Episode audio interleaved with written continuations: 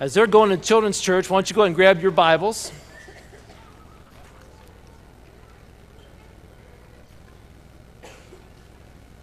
And turn in the Old Testament.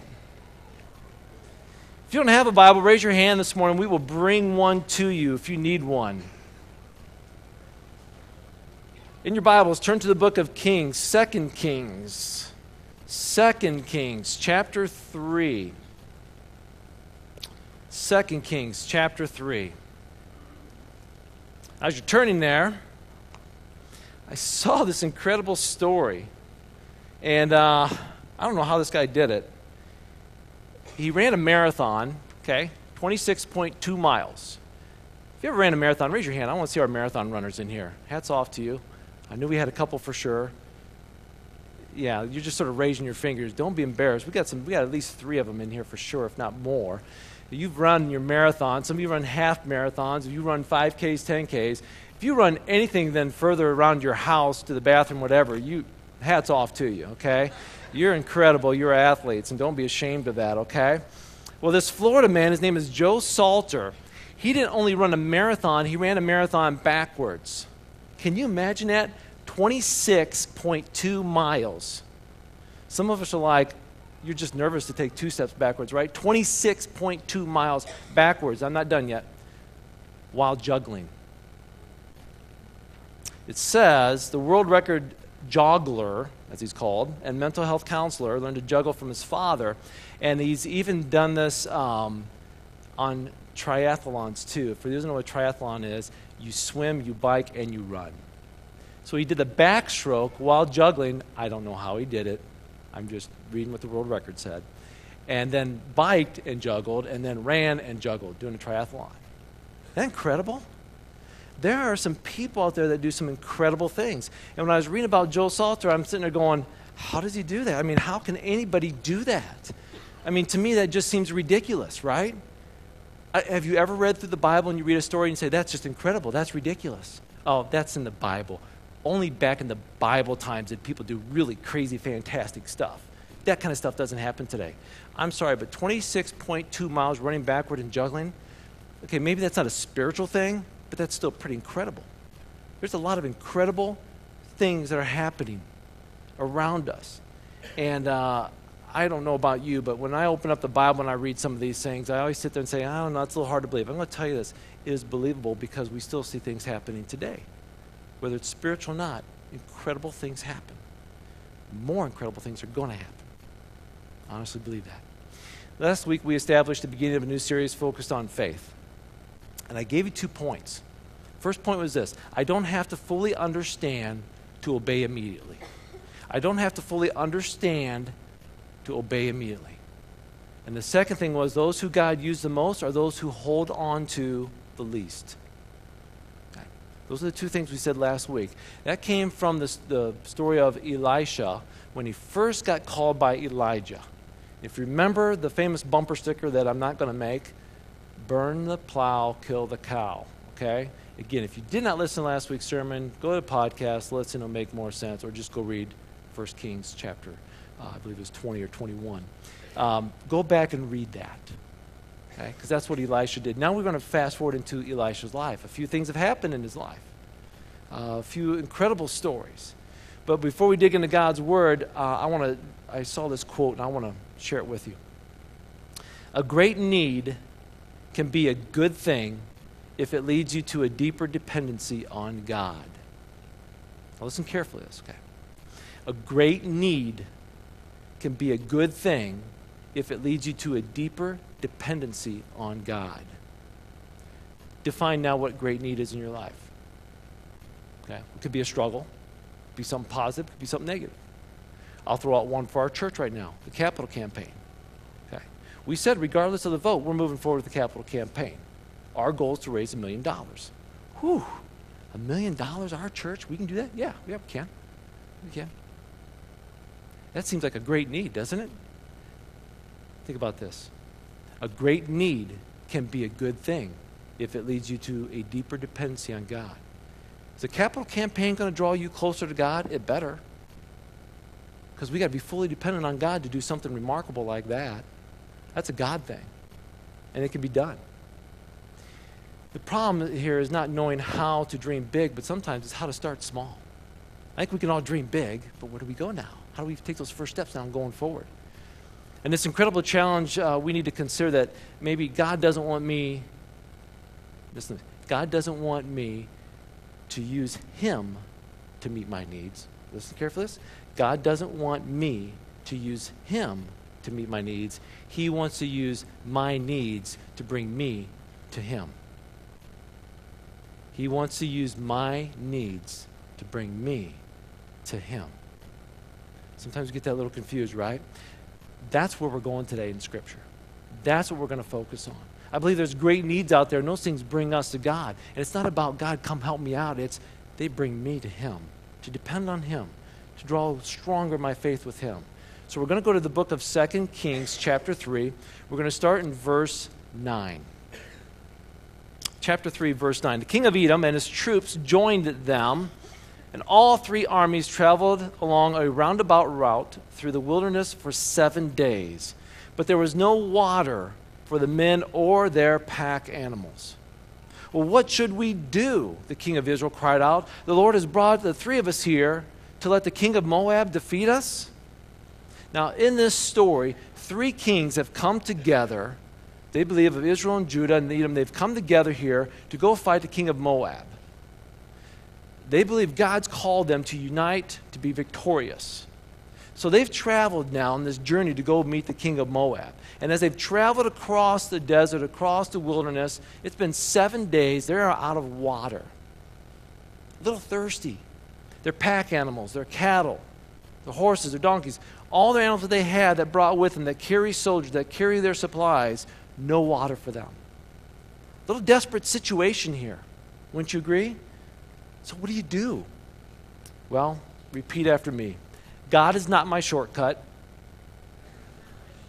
Try it again. God is not my shortcut. God is my solution. I remember that. God is our solution. He's not our shortcut. If I can go to God to get here, if I can go to God to get to this, I'm done. No, no, no. God is your solution, period. Okay? The combined armies of Judah and Israel and Edom had to travel this considerable distance to attack Moab from the south. And you know, they're here seven days, and now the king Jerome, his guilty conscience sort of hits him. He sort of sits there and think, okay, what did I do wrong? What calamity, what, what sin have I committed to bring the judgment of God on us that we have no water? Right? My own sin brought this upon me. I did something wrong, right? We often do that, don't we? In times when something goes wrong in our life, we sit there and say, It's because I sinned against God. God's punishing me. Sometimes that might be true, but sometimes bad things happen to us because why? Because we live in a sinful world where bad things happen. Sometimes our choices bring about our consequences. Sometimes the choices of somebody else bring about our con- consequences upon us. In this situation, the king's saying, It must be my fault. Maybe I did something wrong. Look at verse 11. Verse 11 says, But King Jehoshaphat of Judah asked, Is there no prophet of the Lord with us? If there is, we can ask the Lord what to do. And one of King Joram's officers replied, Elisha, son of Shaphat, is here. He used to be Elijah's personal assistant. Verse 12, Jehoshaphat said, Then the Lord will speak through him. So the kings of Israel and Judah and Edom went to consult with Elisha. Now, both Jerome and Jehoshaphat believed that there was a spiritual, divine uh, element to their current crisis. If we can just go to God and figure this out, maybe this will help. Maybe He's our solution. But Jerome believed that God was to be avoided because of the crisis, and Jehoshaphat believed that God was to be sought out because of the crisis. So a little difference of opinion here, okay? But in this version, Elijah, I'm sorry, Elisha is called Elijah's personal assistant. Now, if some of you have a different translation, that reads, which is poured water on the hands of Elijah. Okay? Which, referring to Elisha, poured water on the hands of Elijah. In other words, it's a wonderful title for a servant of God. Elisha was the humble practical servant of Elijah. He poured the hand, water over the hands of Elijah and took care of him. He was a humble servant. And so when they talked about it, you know, they came to him. He says, This is who I am. Now, this spiritual service really mattered. A lot of us, you know, we think, well, what, what can I do just by serving others? You know what you do when you serve others? You serve God. When you serve others, you are serving God. You serve God by serving others. It's a beautiful picture here of how Elisha is described. Let's read on. So it says, So the kings of, uh, I'm sorry, I said read on. Let's go back to what we just read. It said, The kings of Israel, Judah, and Edom went to consult with Elisha. Now, normally, you think about this, kings demand people to come to them, right? But in this situation, the three kings are seeking out Elisha. That's unheard of. It shouldn't be that way. But that's called humility. On their part, they were actually humble. Maybe they're desperate. I don't know. But for sure, they were humbled enough to come to Elisha and ask for help. Now let's read on to verse 13. Verse 13 says, I want no part of you, Elisha said to the king of Israel. Oh, here, here they humbly come, and this is what he says I want no part of you. Why don't you go to the pagan prophets of your fathers and mothers? But King Joram said, No, for it was the Lord who called us three kings here to be destroyed by the king of Moab. Isn't that a positive answer? No, no, no. God called us here to be destroyed by Moab. So we want to talk to you. Sort of a defeated attitude, wouldn't you say? Verse 14 Elisha replied, As surely as the Lord Almighty lives, whom I serve, I would not bother with you, except for my respect for King Jehoshaphat of Judah. Now bring me someone who can play the harp. While the harp was being played, the power of the Lord came upon Elisha. So why are you coming here? Why don't you just go to your pagan fathers and mothers? You know, go to the other gods that you worship. I love the boldness of Elisha. He calls them out. Oh, oh, now you're showing up to talk to me? Oh, now you're showing up to talk to God? Why don't you just go back and worship all the other idols you've been worshiping all along? Why are you showing up now?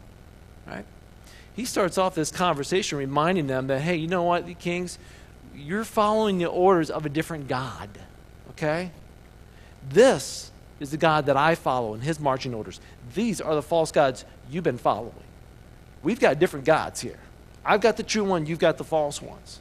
So if you're coming to me, you better be prepared for the answer from the true God. Okay? He goes on to say, I wouldn't even bother you except for my uh, respect for King Jehoshaphat from Judah. It wasn't that Elisha was against every king or powerful person. He's willing to speak to these kings for the sake of Jehoshaphat because he was a godly king of Judah. He said, Now bring me a harp. So in comes this musician. I told the worship team, I said, I'm going to mention you guys this morning because it's important. Because music is powerful. Music is so powerful. When Elisha wanted to be sensitive to the leading of God, he wanted to hear what God was going to say.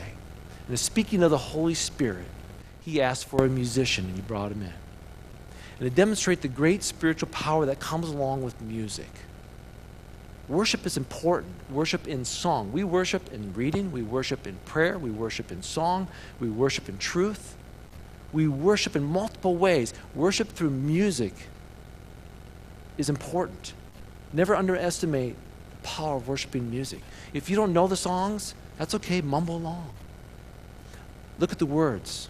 Are they expressing what's going on in your heart? If not, humbly bow before God. Say, God, I want to be able to sing that with truth and genuine a genuine heart that says, you know what, I really do want to love God. As you listen to the songs that have been proclaimed to God, ask God to soften your heart. What does Colossians 3 15 through 16 say? Listen very carefully. Let the peace that comes from Jesus Christ rule in your hearts. Let me hear you say peace. One more time, peace. Let the peace of Christ rule in your hearts. For as members of one body, you were called to live in peace. And always be thankful. Let the message about Christ and all of its richness fill your lives. Teach, counsel each other with the wisdom that He gives. Then listen to what He says as He concludes this sing psalms and hymns and spiritual songs to God with thankful hearts. Let me hear you say thankful hearts. We need to let the peace of Christ rule in our hearts as one body as we worship Him. As we have thankful hearts, we sing songs and hymns and spiritual songs to God and God alone. God, come in here right now. I mean, okay, I don't know the song, so I'm, if I don't know the song, God, I'm just going to at least listen. I'm going to listen to the musicians. I'm going to listen to the rest of the church as they sing this song to you. Soften my heart. Make me thankful. Let your peace rule me. May the richness of your spirit just indwell me right now. Music is a powerful thing, a way of worshiping God. And so, in this moment, as Elisha has his musician singing and worshiping, God speaks to Elisha. Amazing thing to consider through this. King of Eli, uh, the king of Israel comes to Elisha and basically says, Hey, I've got a need. I need a solution. Elisha points him towards God, who's the ultimate solution. Okay? Let's repeat this one more time. Say this after me God is not my shortcut, God is my solution. Remember that. God's not our shortcut, God's our solution. Great needs often drive us to God. If you have a great need in your life and you're trying to figure out all the answers, you're going about the wrong way. The greater the need, the greater your drive should be to God. Then we have to do our part then in seeing God's miracle in our lives. See, we can't just ask for something and sit back. I had these kids up here and do this for a reason. You know, hey, I want you to catch the ball. All right, throw it to me. Okay, well, you're not using your arms. God gave you arms, catch the ball. But I instructed Ben not to purposely, same with Eli, not to kick the ball. Because see, what happens in our lives, is a lot of times we go to God and say, Hey, God, can you help me with something? And God's like, Yeah, this is what I need you to do. But we keep our hands behind our back and we are not willing to reach out and do the work we need to do. Or we say, Hey, God, can you help me with something? I really want to do this. God says, Well, this is where I need you to go. But what do we do? We stay down on our knees. We never get up on our feet and walk and go the distance that God wants us to go. God's given us what we need. We have to do our part in seeing God's miracles in our lives. Let's read in verse 16. Verse 16. And he said, This is what the Lord says. This is incredible. This dry valley, remember, they're in the wilderness, they're in the middle of nowhere, out in the desert. This dry valley will be filled with pools of water. You'll neither see wind nor rain, says the Lord, but this valley will be filled with water. You'll have plenty for yourselves, for your cattle, for your other animals. But there's only a simple thing for the Lord. This is just a simple thing for the Lord. For he'll make you victorious over the army of Moab, which is a greater thing. They didn't even ask about that. You'll conquer the best of their cities, even the fortified ones. You'll cut down their trees. You'll stop all their springs and ruin all their good land with stones.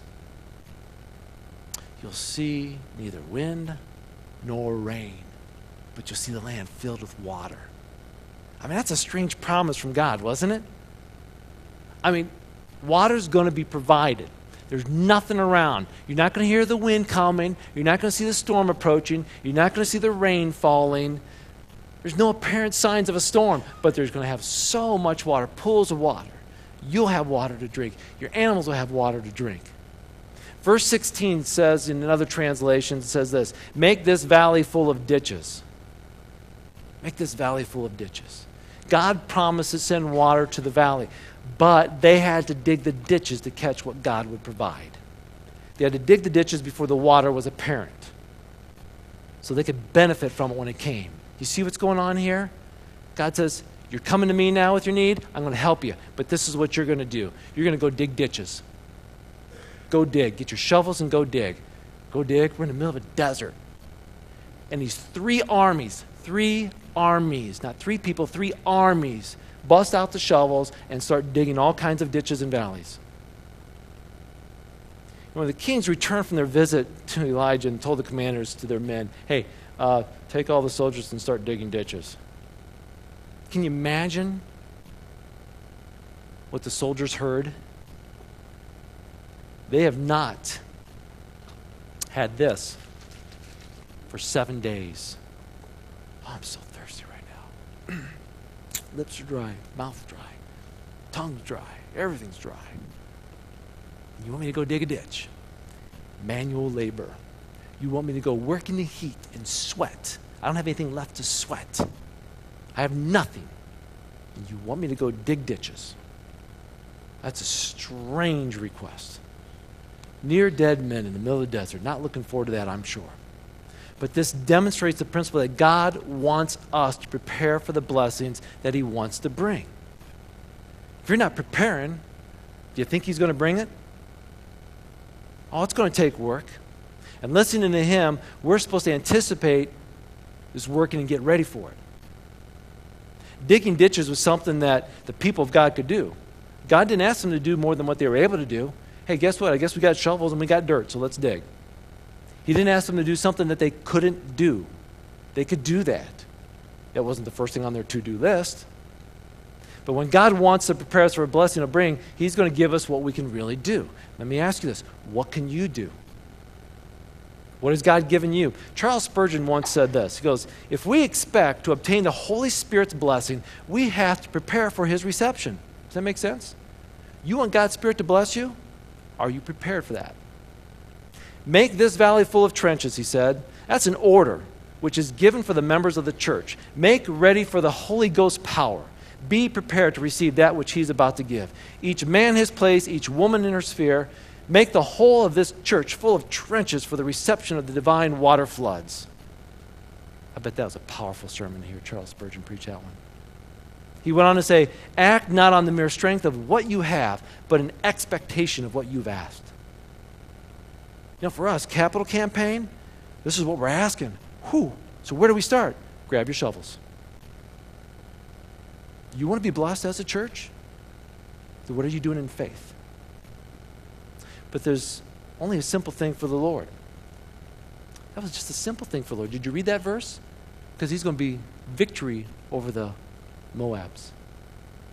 Oh, we didn't get to the battle yet. We're just dealing with water king came to Elisha inquiring about water. God said, I'll tell you what, I'll take care of your immediate need, but I'm going to give you more. I'm going to give you victory over the Moabites. See, many of us try to use God for sheer motivation and inspiration, but rarely progress to the point of actually putting into practice what God's called us to do. Oh, motivate me with your words, God. Give me some great devotional reading. Give me this, you know, and ooh, fire me up for today. Fire me up and we read our devotions, we read our books, we go to a sermon, we go to a worship service, we download a podcast, we get all fired up, and we walk around on spiritual cloud nine, all excited about God, and we don't do anything. We just talk. We stand there holding the shovel with our foot on it, saying, Oh, that's a great sermon. That was a great read. Oh, did you hear what Joe, you know, Schmo said over there? And hey, did you hear what that guy said? And oh, did you hear what she said? And oh, we went to Bible study, and oh, it was a good study hanging on the shovel, not even putting that shovel into the dirt. It's great motivation, right? But what are we going to do with that? What are we going to do with that? The kings came to Elisha looking for a miracle, and God gave them instructions. Time to do some soul searching here. Okay? Are you willing, church, to play your part in a greater calling that God's called for your life? Are you ready to do that? Are you willing to dig ditches for God? Are you ready to start putting that shovel down in the soil of your life and saying, God, I can do this for you? And actually do it. You know, we can only assume that everyone in that valley dug all night long. And woke up in the morning, guess what? Everything was full of water. Wouldn't that have been a sight to see? First one out of the tent, you talk about polar bear swim. Oh, I bet they're diving and jumping all over, drinking it up, swimming. I, they probably had a blast. I don't know. Doesn't say. It says verse 20. Let's read that. And sure enough, the next day, about that time when the morning sacrifice was offered, water, boom, suddenly appeared, flowing from the direction of Edom. And soon there was water everywhere. Meanwhile, when the people of Moab heard about the armies marching against them, they mobilized every man they could fight, young, old, stationed along the border. But when they got up the next morning, the sun was shining across that very water, making it look as red as blood. It's blood, they cried, the Moabites exclaimed. The three armies must have attacked each other and killed each other. Let's go and collect the plunder. So now they're looking across and seeing this water. So it was life to these three armies. It was life. And on the other side of the waters was the Moabites, and they're saying it's death. See, when People who are not a part of the church look at what we do, they look at us strange and saying, That is crazy what you're doing. We're looking at it from the other side. This is awesome what God's doing. In the end, in the end, the Moabites were defeated. Repeat after me God is not my shortcut, God is my solution. Now, let me ask you this Are we doing our part in seeing God's miracle in our lives? What ditches is God calling you to dig? And are you available? Are you ready to dig? I know a lot of you are serving in multiple ways, and that's awesome. We're all able. We're all able. Last week I said this I don't have to fully understand to obey immediately. God uses those most who hold on to the least. This week I'm saying God's not our shortcut, He's our solution. And we have to do our part in seeing God's miracle in our lives. Now, as we wrap up the service today, I want to tell you the vote. Okay, the vote was 79%. Okay? Now, where do we go from here? Where do we go from here? Well, part of me would say if you voted no, I would love for you to come talk to Dan and I and just honestly tell me why you voted no so we know what to avoid the next time or what your fears were or why you voted no. Okay? That'd be the first thing I'd think of saying. And I'll, I'll say this Am I disappointed? Yeah. As the pastor of your church, yeah, I'm disappointed. Uh, I know Tom Murphy said, hey, when the vote's given, make sure you celebrate, good or bad. And we will celebrate. But I'll tell you my initial feelings. Because I'm always transparent with you. You know that. I'll tell you where my heart is. I wear it on my sleeve most of the time. I'm disappointed. I'd be lying if I said I didn't. Because you see, I'm like a coach after a ball game. For all of you who have ever coached, okay? Your heart's desire is to be victorious in all that you do, right? You want to win that game. What happens when you lose? Well, it's not the end of the day or end of your life, right? It's a loss. Loss hurts. Loss is disappointment. So I stand before you like a coach and says this, I'm disappointed. Um, it was a loss on the scoreboard this morning. Now we'll call that the ballot, okay? But, but, it wasn't an overall loss, okay? I once heard John Maxwell say this sometimes you win and sometimes you learn. So we learn, okay? We don't give up. I shared this with you last week. I'm going to repeat it again because here's the deal. By voting no, are we done? Did we lose? No. What did I say last week? Let's talk about evangelism. How many of us have gained courage in sharing our faith over the past few months? You're stronger and bolder and sharing with people. You've, you've handed out some of those books, you've handed out tracts to people. Your faith is stronger now than it ever has been before in evangelism. When it comes to discipleship, you've connected with people in this church you've not connected with in a while. You're reading more, you're praying more, you're holding each other accountable. In giving sacrifi- sacrificially, we, are learning to open up our hands more and say, God, it's yours. And involvement in the campaign, as I said last week, so many of you are involved in this campaign. It is awesome. You weren't doing that before. And now you are. You're serving. Some of you are involved in GPS. You were not involved in GPS and serving before. Now you are.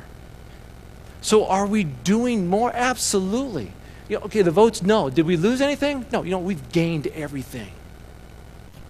We're serving more, we're witnessing more, we're praying more, we're giving more, and we're going to continue to do that. And as your pastor, I will continue to stand before you and say, let's keep going. Let's keep going. We're gaining. And I can think of a lot more worse things than a no vote.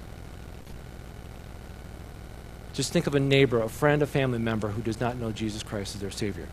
That's worse than a no vote. Eternity in hell is worse than a no vote. And as far as I know, the Lord hasn't called us back because when He does, this room should be empty, right? So while we're still here, we have a job to do to reach people for Christ. So where do we go from here? Obviously, okay, not the building, but we move forward. And I want to encourage you to continue to move forward, okay? I'm going to ask this from you. I'm going to ask commitment from you. Whether you voted yes or no, I'm going to ask you to commit to the direction of this church. This past Monday, I drove over to Indiana to be with my mom and dad. uh, during my dad's uh, appointment. He had another appointment. Um, he got some bad news, and the doctor said, Why don't you come in and we need to have a little consultation? So it's like they knew they were preparing for bad news, so I decided I'd drive over and be with them. And so I sat in the, uh, the, can- the cancer unit with my mom and dad, and the doctor came in and said, You've got colon cancer.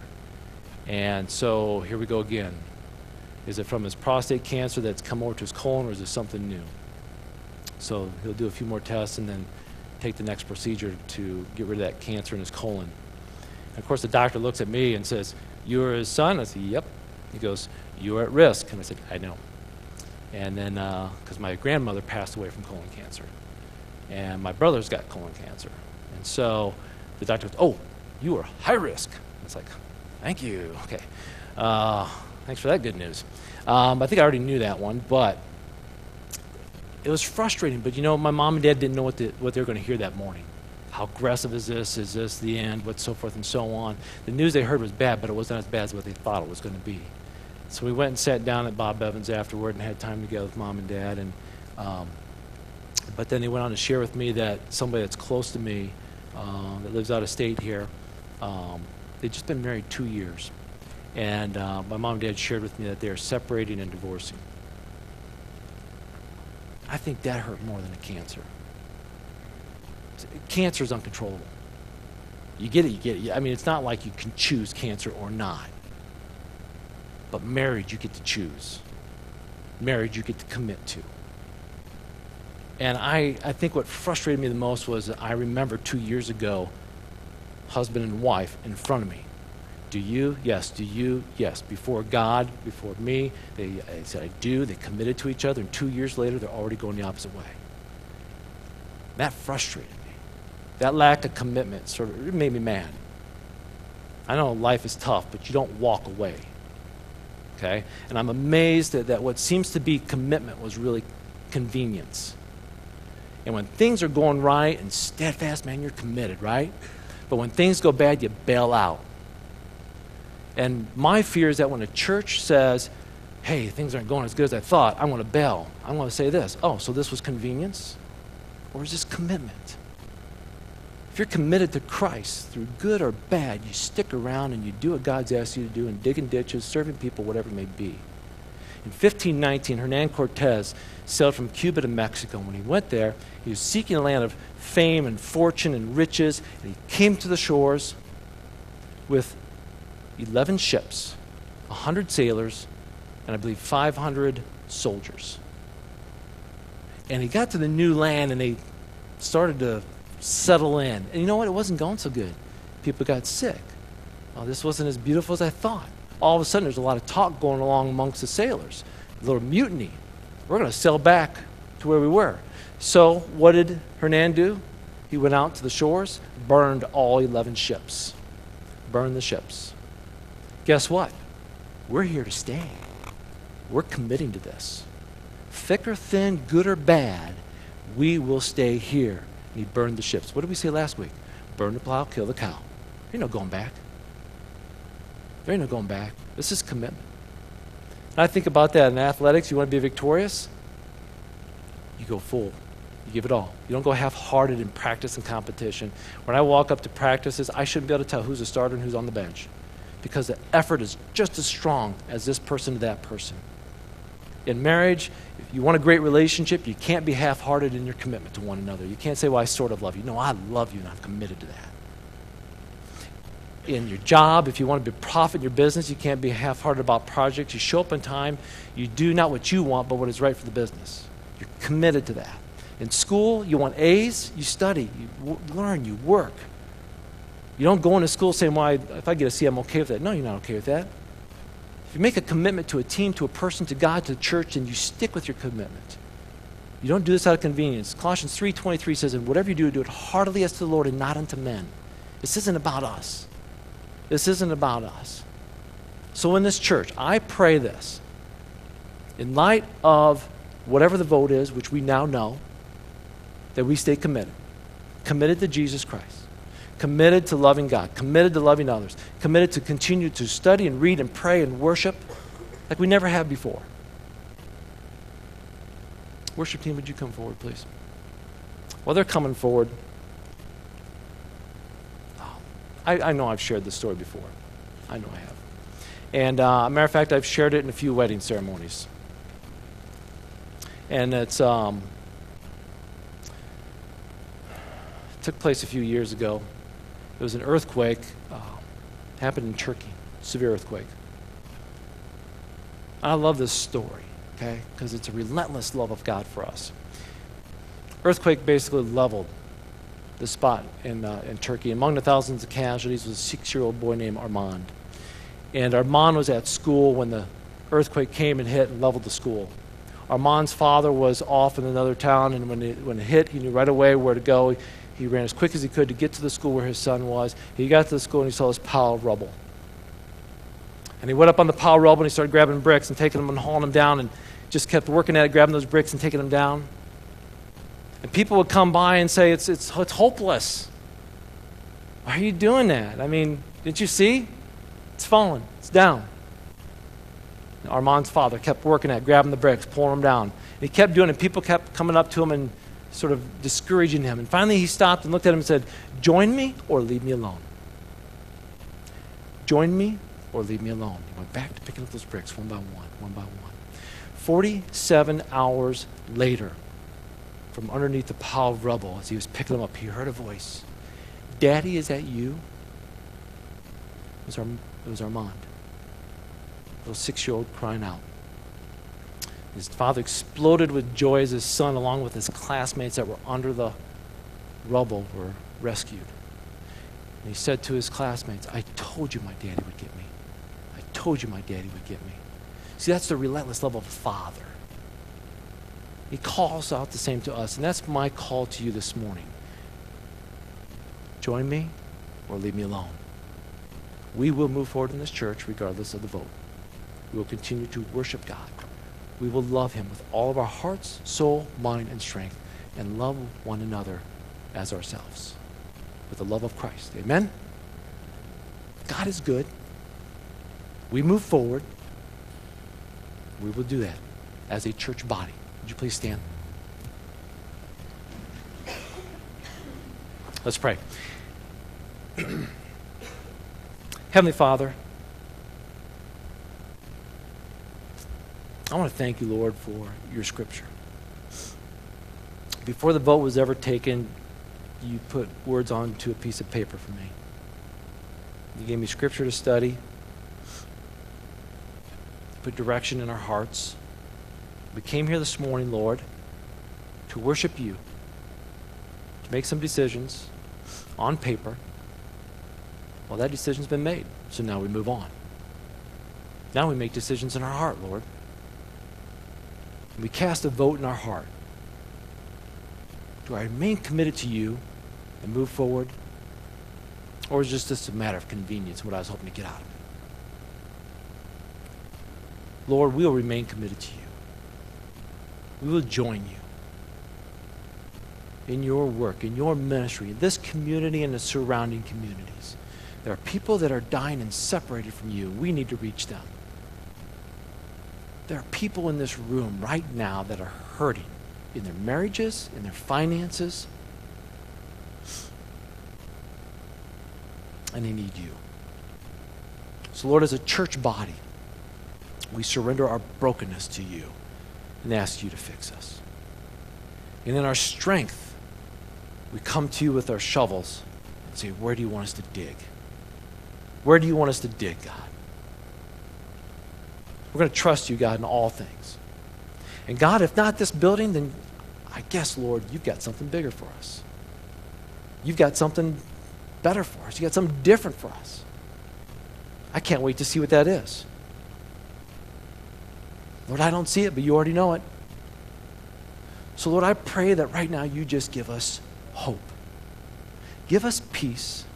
But, Lord, give us hope as we move forward knowing that you've got something else. You've got something else for us. We're going to trust you, God. We're going to trust you. Thank you, God, for all that you're doing in our hearts, all you're doing in our lives. In precious name